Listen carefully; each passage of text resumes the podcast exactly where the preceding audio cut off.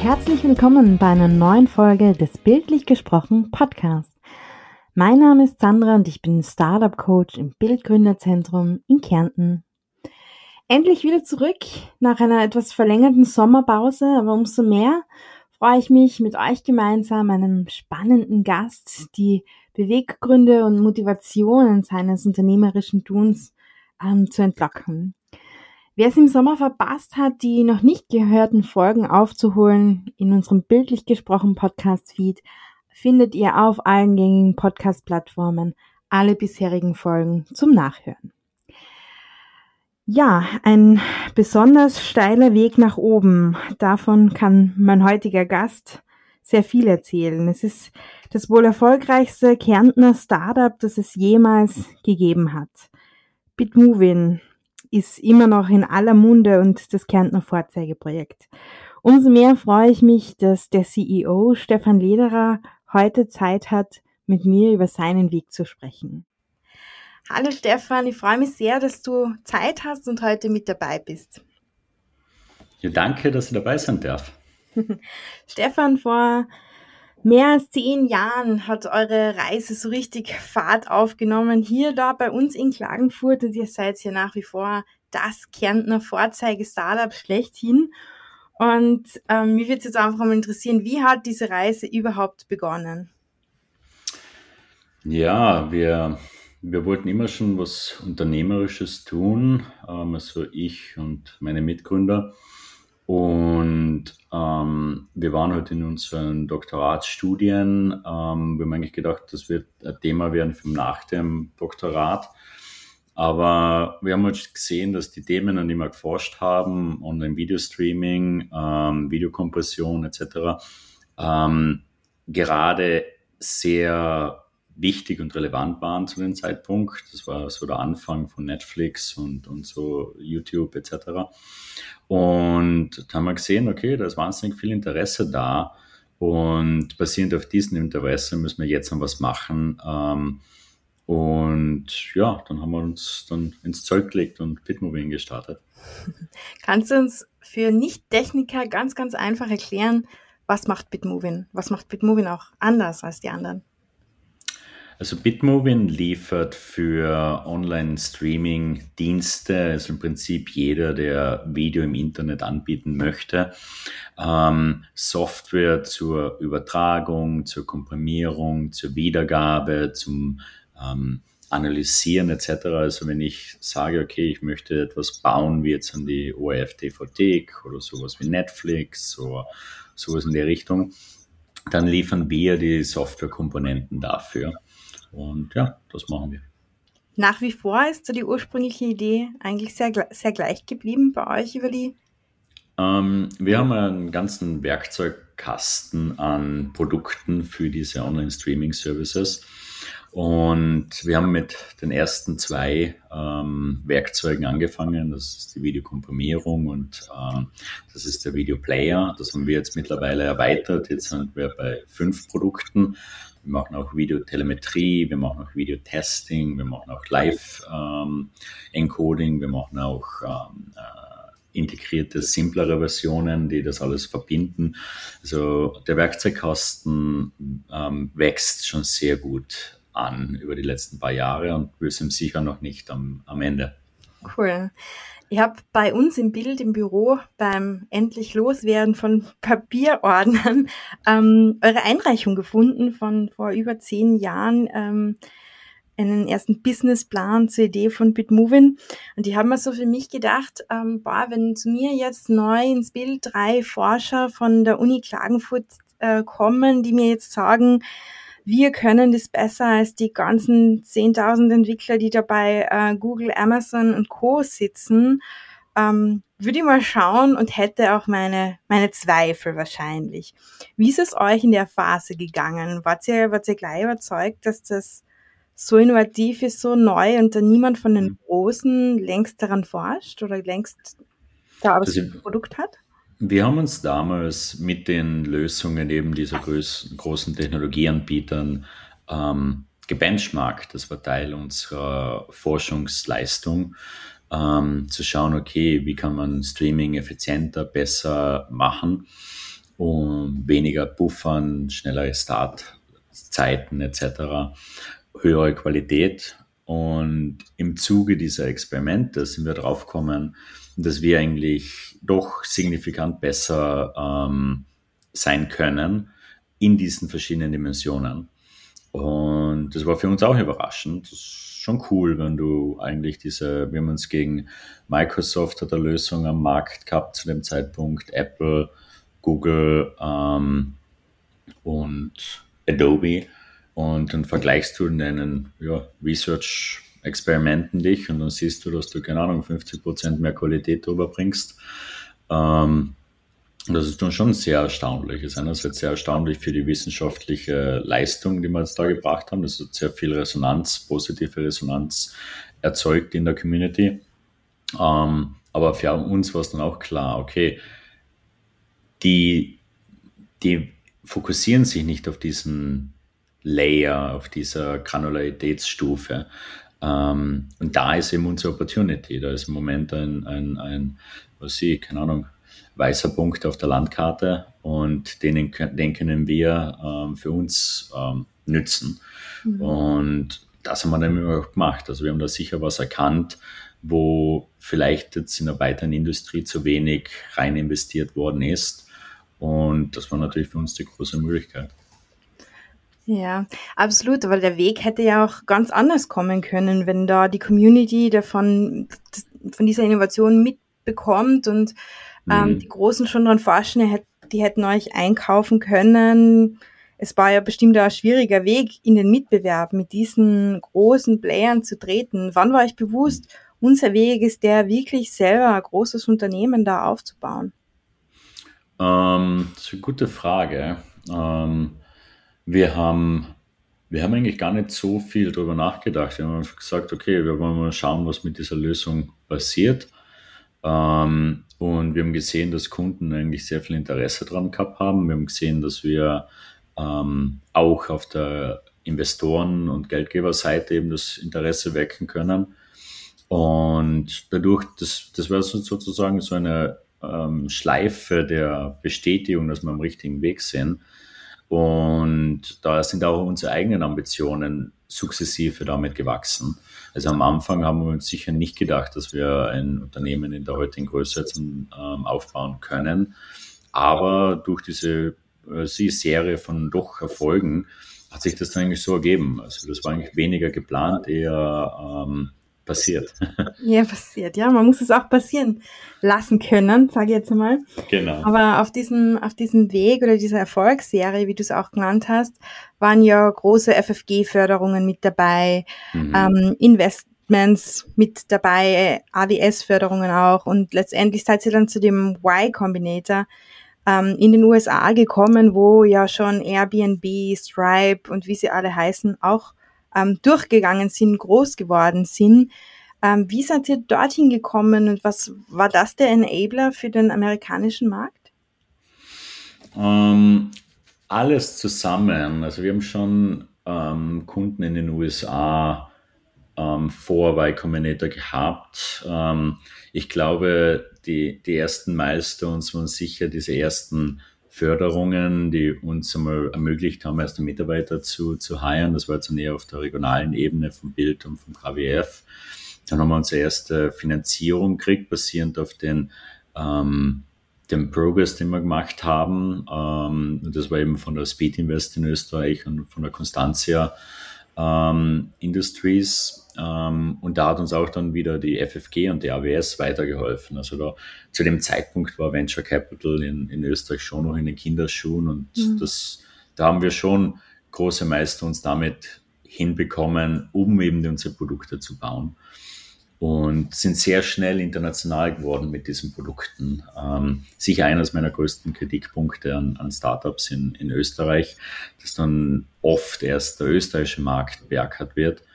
Ähm, da haben wir glücklicherweise relativ früh erkannt, dass, dass, dass der Markt global ist und dass ich das über ein Software-Service, internetbasiertes ähm, Go-to-Market sehr gut, sehr gut ähm, adressieren kann und ähm, haben da schnell Kundenkrieg in den USA, in Asien, in Europa.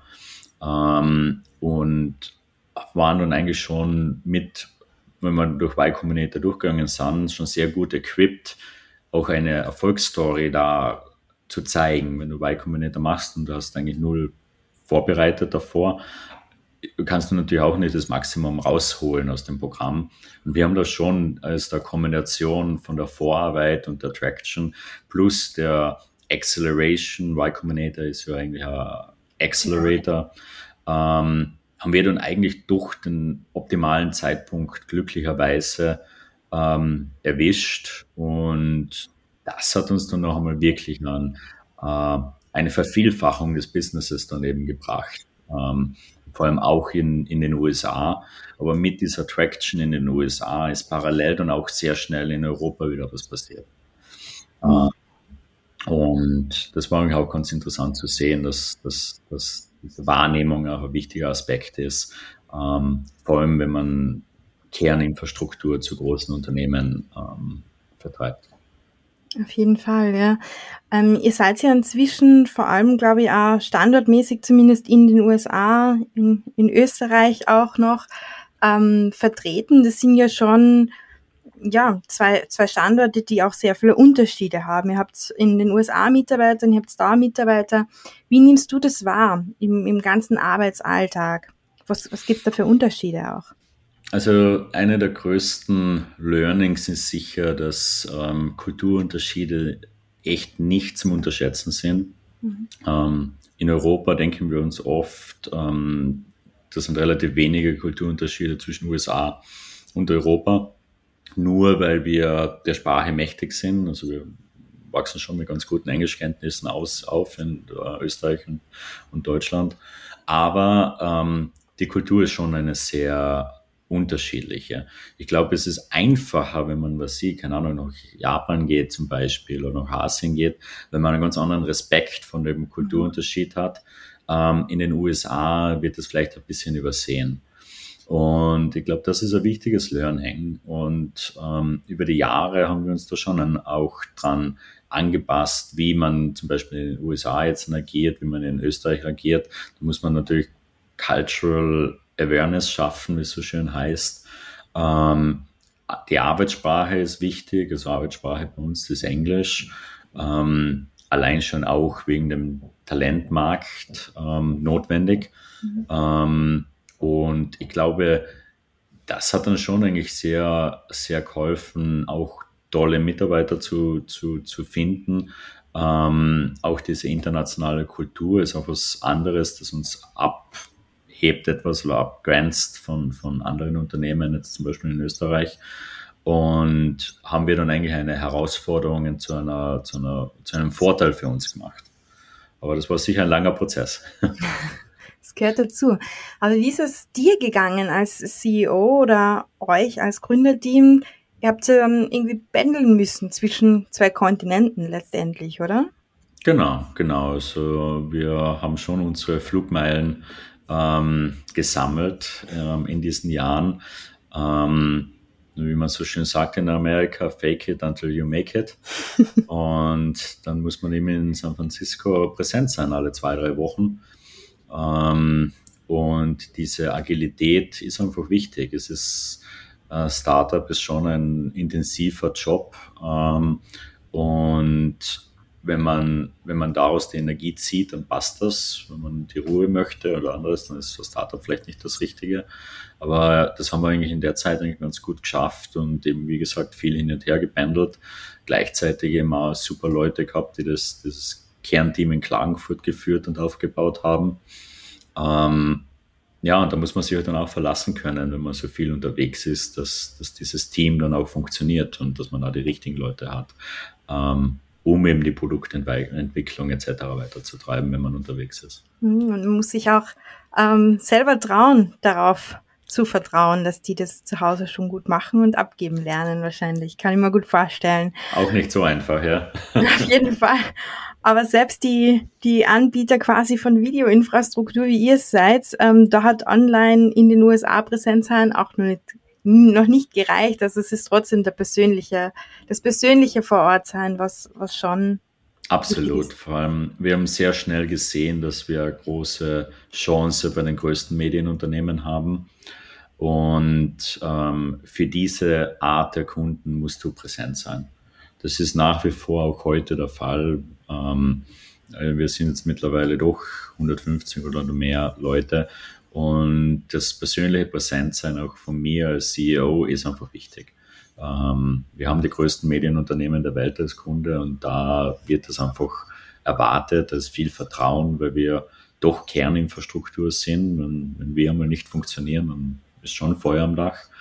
Ähm, und dieses Vertrauen baut man nur persönlich auf. Mhm. Und wir haben auch viele Kunden, die jetzt im, im, mittelgroßen Bereich und kleinen Bereich waren, die funktionieren toll über das Internet. Da braucht man das weniger. Und da war sicher ein Mix am Anfang dabei. Und wir haben dann gesehen, okay, der effizienteste Weg zu wachsen für uns sind die Großen. Und deswegen haben wir uns immer auf diese sehr, ähm, die regional fokussierte Strategie eben, eben konzentriert. Mhm. Wie ist, wie ist das heute bei dir? Bist du jetzt auch noch sehr viel in den USA? Wie teilt sich das für dich jetzt auf? Ja, im Moment schon einmal im Monat. Ähm, ähm, habe aber ein sehr gutes USA-Team.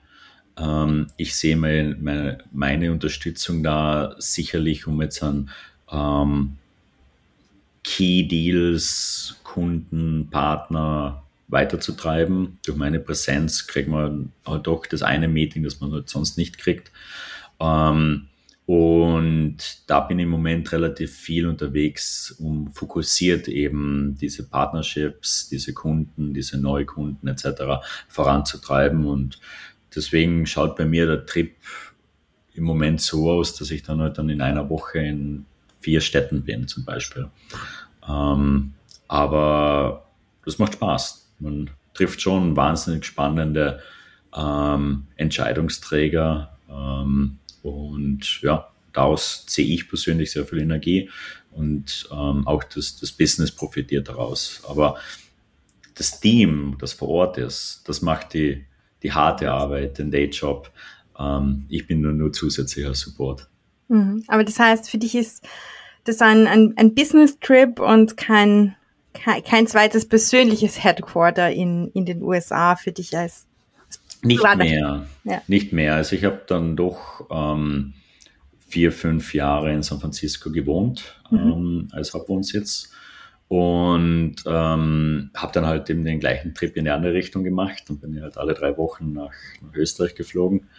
Ähm, und ähm, muss sagen, das war wichtig für den Zeitpunkt, weil wir den USA-Markt damals aufgebaut haben, das Team aufgebaut haben. Zuerst war ich allein, dann mit unserer ersten Mitarbeiterin. Und dann haben wir das Team sukzessive erweitert, unser Büro in Denver eben aufgebaut, unsere Kundenbasis aufgebaut, unsere Präsenz aufgebaut. Und jetzt auch mit, dem, mit der Pandemie, glaube ich, ist das so in der Form nicht mehr notwendig, weil die Zeitverschiebung von neun Stunden ist schon extrem. Jetzt geht es eben mehr darum, ein, ein erstklassiges Management-Team zu bauen, sehr nahe mit dem zu sein, ähm, zu schauen, dass wir unsere Strukturen effizient ähm, skalieren können und die Prozesse etc. Ähm, aber gleichzeitig die Kundenpräsenz ist nach wie vor ähm, super wichtig. Mhm. Warum, warum Denver? Also das vorhin gesagt, zuerst San Francisco, was man mhm. irgendwie ins Andocken an Silicon Valley ja ganz gut nachvollziehen kann. Und wie seid ihr auf Denver kommen? Also wir haben gesehen, dass die, die, die Talent Basis für Mitarbeiter in Denver extrem gut ist. Ähm, sehr gute Mitarbeiter, sehr gute Ausbildung, sehr viel im Bereich Medien und Telekommunikation. Das ist einer der Hotspots, weil dort gehen, historisch sind dort eben die Zugleitungen Zugschienen mhm. zusammengekommen. Aus dem heraus hat sich dann entwickelt, dass alle Glasfaserkabel dort zusammenkommen, ist sehr hoch gelegen, sehr viele Satellitenunternehmen sind drüben. Ähm, das ist so ein bisschen ein Hotspot für Infrastruktur im Medienbereich. Und das haben wir dann auch gelernt. Und dann haben wir gesehen, ah, okay, da finden wir super Leute. Und haben auch gesehen, dass es in San Francisco nicht so einfach ist, gute Leute zu finden. Vor allem, wenn man mit Facebook und Google und Apple konkurriert. Ähm, und haben da einfach viel mehr Erfolg gehabt in Denver. Und deswegen haben wir gesagt, okay, dort bauen wir unsere Basis aus, da, da schauen wir, dass wir gute Leute finden und entwickeln können. Und ähm, das hat einfach viel besser funktioniert. Mhm. Und deswegen haben wir dann gesagt, okay, Denver ist unser, unser Standort für die USA. Mhm. Spannend. Eine Business-Entscheidung also. Umso schöner, dass ihr auch noch einen wichtigen Standort in, in Klagenfurt behaltet.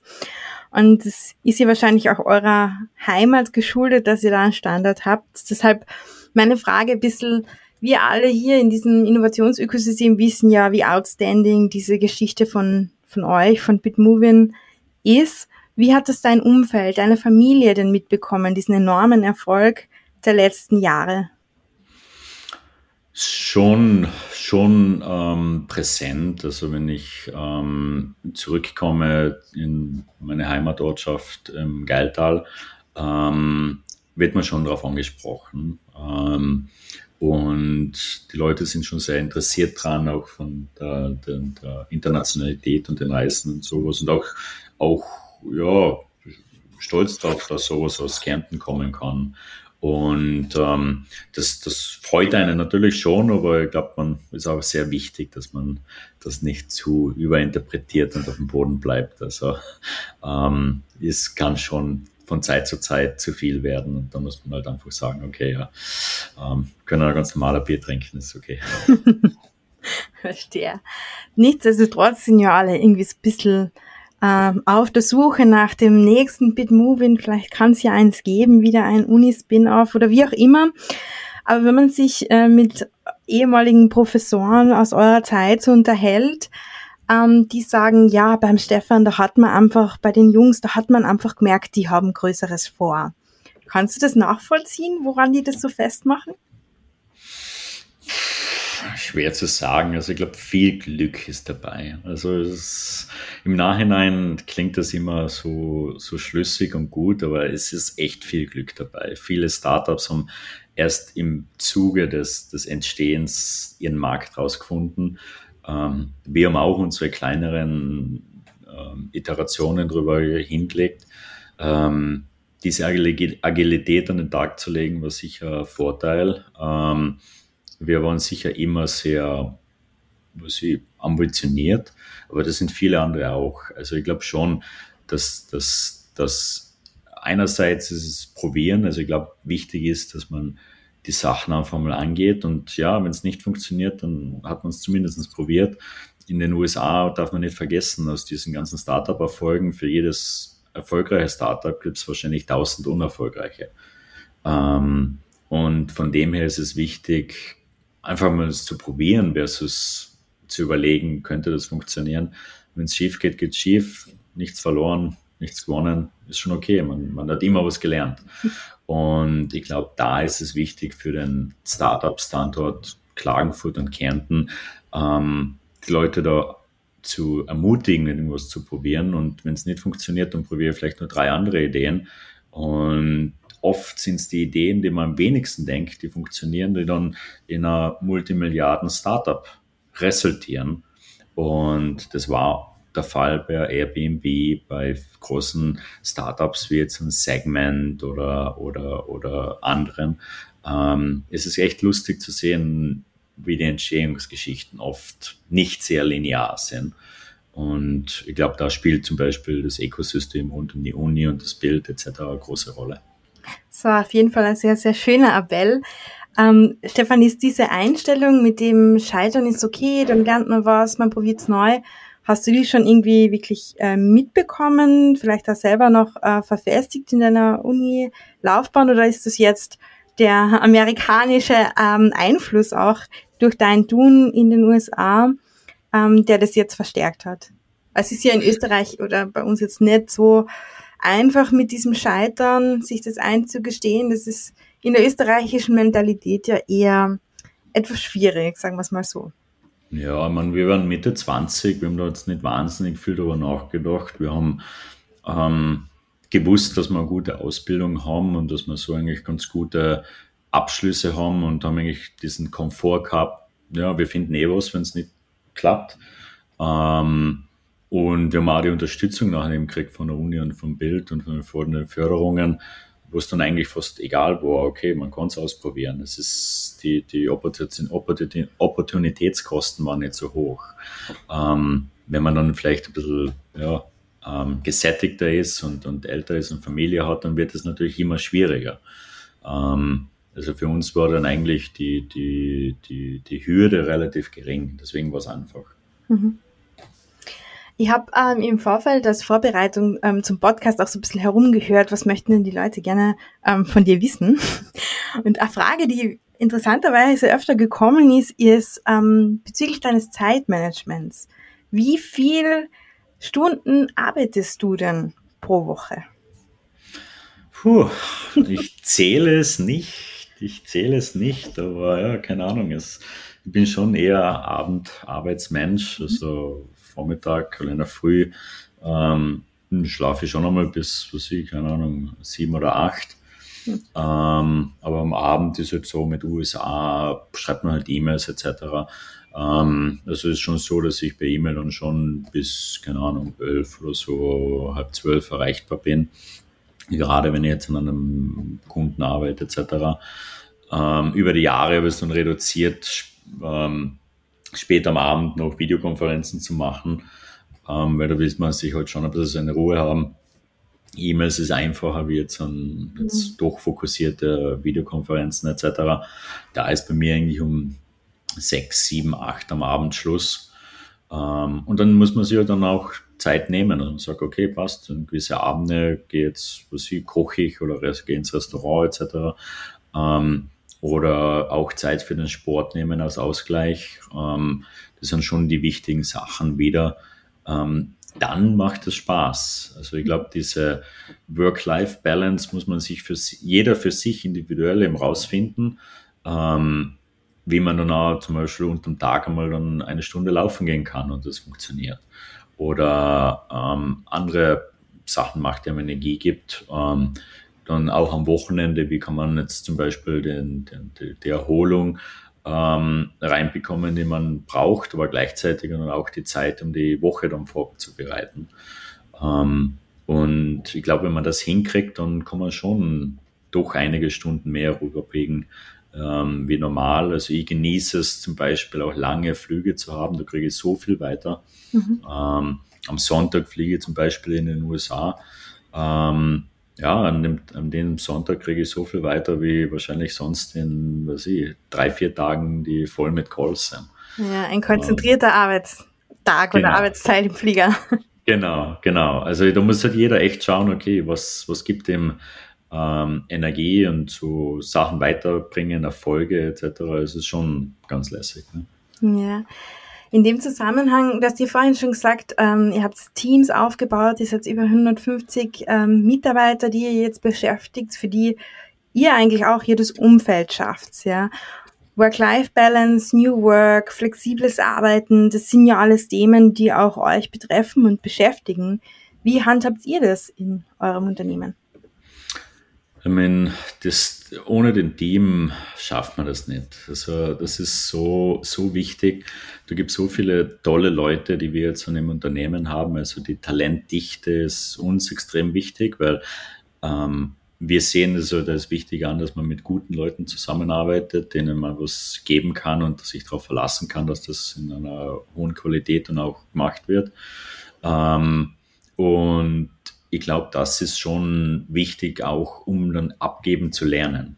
Also wir müssen das Vertrauen haben in unsere, in unsere Teams und die, unsere Teams müssen auch gegeneinander das Vertrauen haben, dass, dass, dass da gute Arbeit geleistet wird und dass da gegenseitiger Respekt ähm, und Vertrauen da ist. Also es gibt verschiedenste Organisationsentwicklungsansätze, aber typischerweise ist Vertrauen der Grundpfeiler davon. Und dieses Vertrauen schaffen wir halt doch mit einem Mix von ähm, ja, Face-to-Face-Zeit, also auch ähm, Zeit miteinander zu verbringen, aber auch gemeinsam die Planung und das Warum zu erarbeiten für verschiedene Initiativen und Produkte etc. Aber auch gleichzeitig zu schauen, dass wir einfach gute, gute, gute Leute haben. Ähm, weil wenn ich merke, mein Gegenüber ist richtig gut drauf, das schafft Vertrauen. Und ähm, wenn ich merke, okay, jetzt habe ich den schon dreimal daran erinnert, dass er das für mich machen sollte oder wir eigentlich gemeinsam an einem Projekt arbeiten und der schafft das nicht, dann ist das natürlich schwierig. Und da bin ich schon stolz drauf, dass wir ähm, so ein tolles Team eben gebaut haben und dass wir eigentlich hier dieses, diese Vertrauensbasis eben damit eben auch aufrechterhalten. Sehr cool. Das heißt, wie würden die deine Mitarbeiter dann beschreiben als Chef, als CEO? Bist du doch manchmal der strenge, gefürchtete CEO oder doch der lässige, von dem man, der immer offenes Ohr hat? Naja, ich meine, ich probiere schon grundsätzlich ähm, mich auch in meiner Rolle als CEO permanent weiterzuentwickeln. Ähm, ich glaube, heute bin ich anderer, anderer CEO wie jetzt vor, vor vielen Jahren. Ähm, da war ich sicher noch ein bisschen rauer. Ähm, da kann man sicher sagen, okay, ja, war vielleicht nicht immer alles ähm, perfekt. Ähm, und ich hoffe schon, dass man da ähm, ein bisschen eine positive Entwicklung sieht. Aber man muss halt dann auch sagen einmal, okay, wenn Sachen nicht funktionieren, muss man schon A, die Transparenz haben. Es kann nicht immer alles ähm, toll sein und alles Sonnenschein sein. Es muss, man muss auch einmal sagen, okay, das ist scheiße. Ähm, nur so kommen wir weiter als Unternehmen. Und ähm, ja, so grundsätzlich eher zum, möchte ich schon als Beispiel vorangehen und jetzt eher die die Möglichkeiten und die Opportunitäten vor uns sehen. Ähm, aber wenn, wenn einmal was nicht gut ist, dann sage ich das schon sehr klar. Mhm. Ja, es sind, glaube ich, viele wichtige Kompetenzen. Ähm, das Streaming-Geschäft hat ja gerade während Covid äh, enormen Aufschwung erlebt. Ich glaube, ähm, viele waren zu Hause und haben ähm, die Zeit auch mit ähm, Streaming verbracht. Das haben, glaube ich, ja die großen Anbieter Netflix, Amazon Prime ähm, gespürt. Ähm, dennoch verändern sie ja auch immer ein bisschen ihr Geschäftsmodell. Man merkt, es kommt da immer mehr Werbung dazu. Wie, wie siehst du diese Entwicklung dieser ganzen Streaming-Branche und wohin, wohin geht da die Reise? Also Covid war sicher ein großer Treiber für Streaming. Das war sicher, ähm, hat uns ein, zwei, drei Jahre in die Zukunft katapultiert. Ähm, aber umso mehr hat es diese, diese Bereiche außerhalb des traditionellen Movie- und Video-Streaming ähm, erweitert, wie jetzt zum Beispiel Online-Learning, Online-Collaboration, ähm, Online-Sports etc. Da hat sich extrem viel getan. Ähm, ich glaube, was raufgeht, muss auch mal runterkommen. Viele dieser Bereiche haben dann doch wieder ähm, Normallevels erreicht nach der Pandemie. Ähm, also das muss man halt auch dann ausbalancieren. Also hat man schon mal viele Bereiche im Videobereich gesehen, die sind komplett durch die Decke gegangen. Und jetzt sind doch jetzt auf Normalniveau wieder zurückgegangen. Da ist es eben wichtig, eben auch breit aufgestellt zu sein. Ähm, damit man nicht nur in den saisonalen Schwankungen hängt, wie jetzt an Covid. Covid hat viele positive Effekte gebracht. Gleichzeitig für Medienunternehmen war es sicher schwierig, Entscheidungen zu treffen. Infrastrukturen sind nicht erneuert worden. Das ist jetzt ein riesiger ähm, Rückstau an, an Projekten, der jetzt sukzessive abgearbeitet werden muss. Ähm, von dem her ist es echt wichtig, dass man da ein bisschen breiter aufgestellt ist von den Segmenten, ähm, gerade wenn die Märkte so unruhig sind wie die letzten paar Jahre. Mhm. Das heißt, spürt ihr das auch unmittelbar, diesen, diesen Druck der Streaming-Anbieter nach mehr und mehr Nutzer und gleichzeitig wollen wir natürlich die Kosten senken? Spürt ihr das unmittelbar? Ja, ja, absolut. Also, und das ändert sich im Moment. Also in den letzten drei Jahren ähm, dreht sich der Markt permanent. Und Kosten waren egal die letzten paar Jahre. Jetzt sind mit den doch wirtschaftlich schwierigeren Zeiten sind Kosten wieder super wichtig. Wir mit unseren Produkten können glücklicherweise beides treiben. Wir können eine höhere Qualität treiben. Wir können aber gleichzeitig massive Kosteneinsparungen bei Übertragung etc., Wiedergabe ermöglichen. Und jetzt zieht das halt mehr. Ähm, da ist es halt wichtig, diese Markttrends zu erkennen und dann eben die Positionierung dementsprechend anzupassen. Aber ja, ich glaube, die ganze Softwarebranche, also auch außerhalb vom Video, die ganze Softwarebranche sieht im Moment doch viele, viele Veränderungen, wie Unternehmen kaufen, wie Software verwendet wird. Ähm, da ist eben echt wichtig, individuell die Agilität zu zeigen, darauf zu reagieren. Wir haben jetzt in dem Quartal unser bestes Quartal seit langem gehabt, ähm, weil wir uns auf diese Situation anpassen haben können. Also das ist auch wieder viel Glück dabei gewesen. Ähm, aber das ist notwendig. Wenn ich mit dem gleichen, mit der gleichen Positionierung heute verkaufe wie vor zwei Jahren, dann habe ich ein massives Problem. Aber welche Bereiche betrifft aus deiner Sicht jetzt bei euch ähm, diese Agilität? Ist das technische Maßnahmen, Umbauten, natürlich auch preislich, klar. Worum geht es da genau? Alles. Ein Produkt besteht aus den Features, die man anbietet, ähm, dass man die eben auf, auf priorisiert auf die Themen, die gerade wichtig sind, aber auch die Preismodelle, ähm, Preismodelle, die in der Vergangenheit weniger wichtig waren, sind jetzt dann wieder mehr wichtig. Auch strategische Partner zum Beispiel, ähm, auch die Message am Ende des Tages. Ich kann jetzt dann viel über höhere Qualität sprechen, ich kann aber auch viel über Effizienz sprechen. Und dann verändert man eben diese Message, um eben genau den, den, den, den, den, den ähm, Trend im Moment ähm, zu, zu treffen. Und ich glaube, da muss man eben jedes Quartal sich überlegen. Wir setzen uns jedes Quartal mit unseren Teams zusammen, um genau diese Fokusbereiche abzustimmen und das ist eine Granularität, die uns schon extrem hilft, ähm, diese Trends zu identifizieren. Es gibt kleinere Trends, zum Beispiel das iPhone hat jetzt den neuen AV1 Videocodec unterstützt. Ähm, da sind wir ganz vorne dabei, weil wir eben diese Agilität zeigen können. Ähm, und es gibt eben größere Trends für diese Kosteneinsparungen, die, die die Medienunternehmen im Moment vorantreiben. Da können wir genauso langfristig agieren. Mhm weil du es gerade ansprichst, dieses AV1 habe ich zumindest als Außenstehende der Videobranche doch eigentlich als äh, wichtige, wichtigen Schritt, dass sich da Google, Qualcomm und so weiter darauf einigen, das ähm, voranzutreiben, das zu unterstützen, als wichtigen Schritt wahrgenommen. Ähm, was, was bedeutet das für, für euch, für die Branche? Es ist wichtig, dass ähm, ähm, gemeinsame Standards entstehen. Es gibt im ähm, im Videobereich doch sehr viele Komplexitäten mit den Anzahlen der Endgeräten, mit den Formaten etc. Jeder Trend hin zur Vereinheitlichung hilft uns, ähm, eine bessere Streaming-Erfahrung für den Endkunden zu ermöglichen. Und AV1 ist ein wichtiger Schritt in die Richtung. Wir haben auch extrem viel Patente, Patentrolle in unserer Branche. AV1 ist ein offenes Format, so wie viele Formate im Internet eben sind. HTML5, die ganzen Browser-Technologien, das ist alles offen. Ähm, da passt AV1 extrem gut dazu und ermöglicht es auch viel Innovation ähm, zu gestalten und diese ganzen Patentrolle machen eben genau das Gegenteil möglich.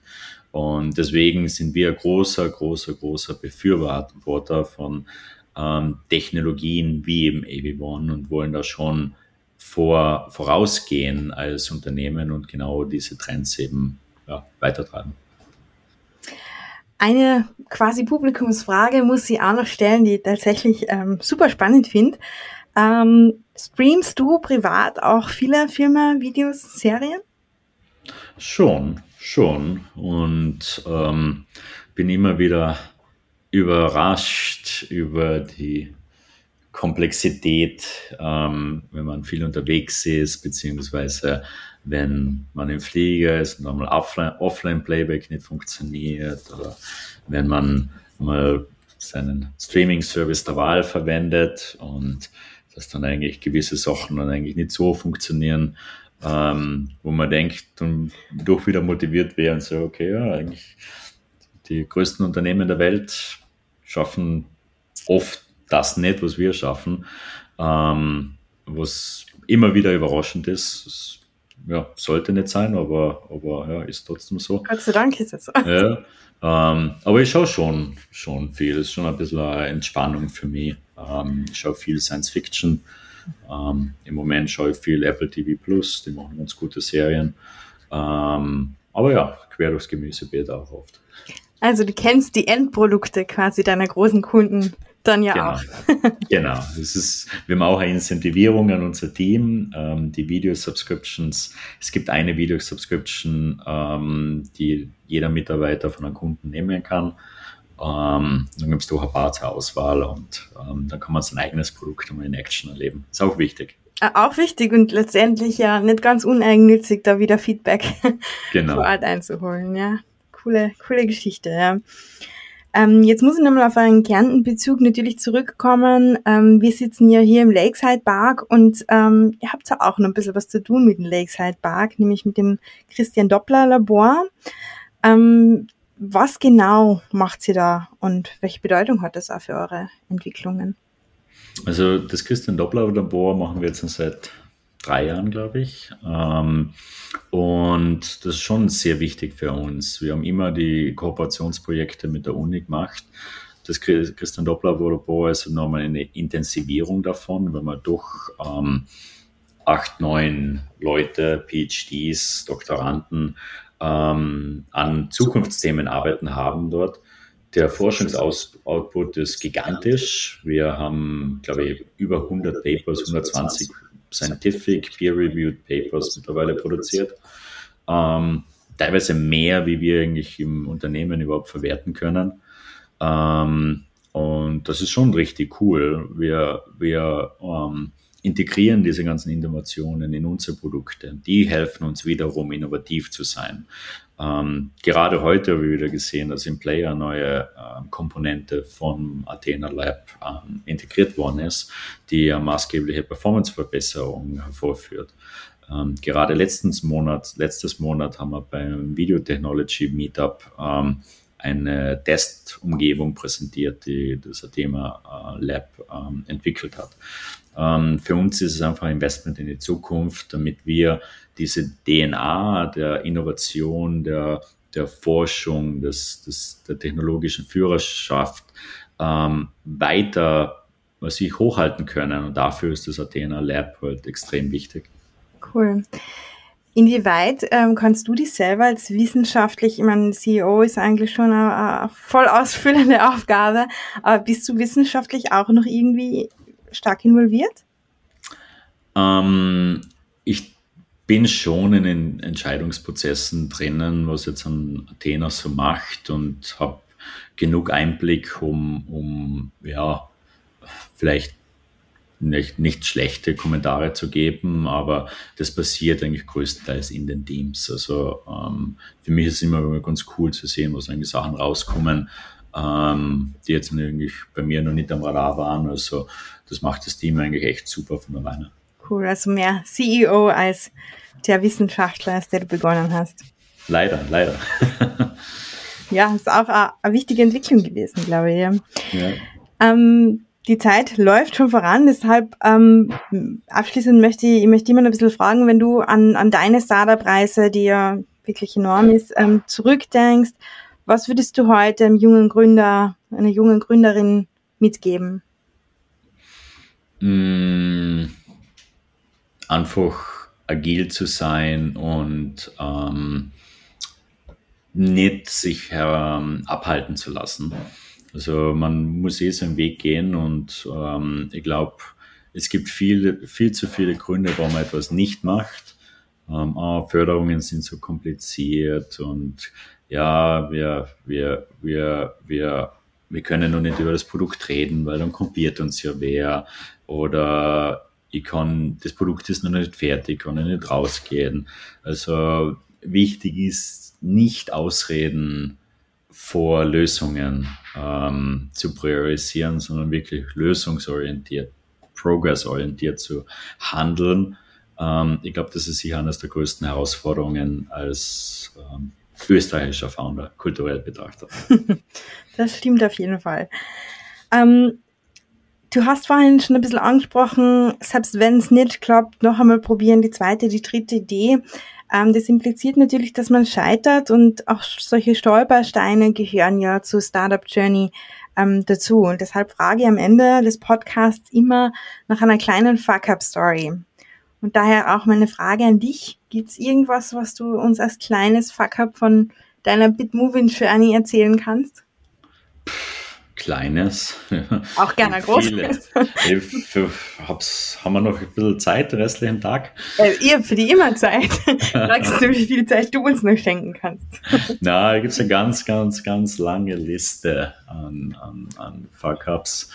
Ähm, kleine und größere, größere, ich glaube hauptsächlich sicher hinsichtlich ähm, Fehler jetzt beim Team, wie man jetzt Teams gebaut hat, welche Leute man ähm, jetzt an, äh, auch erkannt hat oder nicht erkannt hat. Das ist auch immer schade, ähm, dass man Talent fördert und oft mal vielleicht Talent dann übersehen hat und dann, dann Leute verliert.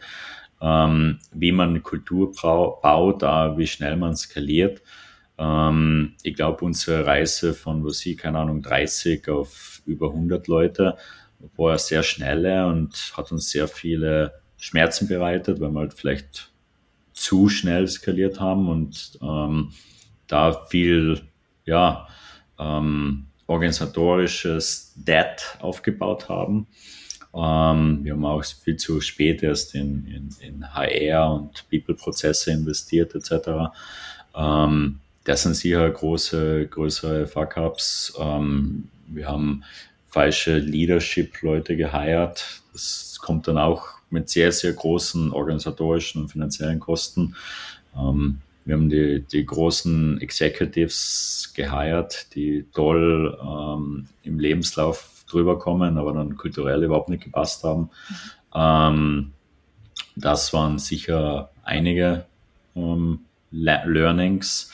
Wir haben auch einmal ähm, Teams rund um solche Executives gebaut, auch Teams jetzt zum Beispiel in, in, Städten gebaut, die jetzt vielleicht ein bisschen weniger überlegt waren. Wir haben ein ganzes Team in Chicago gehabt für, für den Vertrieb in den USA. Ähm, das haben wir dann wieder reduzieren müssen, ähm, weil es eben nicht funktioniert hat. Ähm, also ja, es, ich glaube, die, die größten Fuck-Ups waren sicher über, über diese ganzen How to build a team, how to build a company, die Entscheidungen. Ähm, bei den Produkten, ja, Pricing etc., Deals etc., das ist alles weniger in der Erinnerung. Die Sachen, die in der Erinnerung bleiben, sind sicher diese organisatorischen. Mhm, super spannend. Bevor wir abschließen, Stefan, eine Frage noch, die ja aus, aus dem Umfeld quasi gekommen ist. Ähm, warum macht der Stefan nicht schon längst ein Exit? Ja, weil noch immer viel vor uns ist. Also wir haben multiple Möglichkeiten Kopf ähm, über die letzten Jahre. Unser Erfolg ist international natürlich nicht unüber, un, unübersehen worden. Ähm, aber wir sehen halt nach wie vor vor uns mehr Möglichkeiten. Und ähm, deswegen macht es halt Spaß, das weiterzutreiben. Und sagen, okay, wir sind noch nicht am Ende unserer Reise. Wir können nur wirklich ein, ein, ein global führendes Unternehmen im Videoinfrastrukturbereich bauen. Ähm, und solange wir diese Vision haben und solange wir diese Möglichkeit sehen, ähm, haben wir aber sehr viel Motivation, das eben zu, zu erfüllen und, und Wahrheit ähm, werden zu lassen. Sehr cool. Wir freuen uns auf jeden Fall, eure Reise noch weiter verfolgen zu dürfen. Und damit bedanke ich mich ganz, ganz herzlich bei dir für deine Zeit, dass du heute mit mir, mit uns gesprochen hast, im Bittlich gesprochen Podcast. Ich verlinke auf jeden Fall ähm, dein Profil, dein, die, die Website von Bitmovin in den Show Notes und würde jetzt aber gern dir noch das Abschlusswort für den heutigen Podcast, vielleicht ein Appell an unsere Gründerinnen und Gründer oder Leute, die noch eine Idee haben und noch überlegen, überlassen. Ja, ähm, einfach probieren. Ähm, wichtig ist ähm, rausgehen und mit Leuten reden, potenzielle Kunden reden, potenzielle Fördergeber reden. reden. Das Bild hat uns extrem geholfen. Ähm, es ist nicht immer einfach, ähm, dritte Meinungen eben anzunehmen, aber es ist extrem wichtig, um weiterzukommen. Diese Reflexion, dieses Challengen von Ideen. Ähm, es ist alles in der Exekutierung der Idee. Die Idee, die man am Anfang hat, ist vielleicht nicht das fertige Produkt, so wie es dann wirklich ist. Deswegen äh, braucht man keine Angst haben, über das zu reden. Es, man wird nicht kopiert und wenn man kopiert wird, dann war die Idee vielleicht nicht gut genug. Ähm, Und ich glaube, das ist das Wichtigste. Einfach ausgehen und mit Leuten reden und die Idee challengen. Weil nur so wird man besser. Die erste Idee, die man hat, muss durch Iterationen erst verfeinert werden. Und wenn ich die Iterationen nicht habe, dann baue ich etwas, was Kunden vielleicht nicht brauchen. Danke, Stefan. Das fasst nochmal super zusammen, glaube ich, worauf es beim Startup ankommt. Danke, dass du dabei warst. Danke, dass du dabei sein können.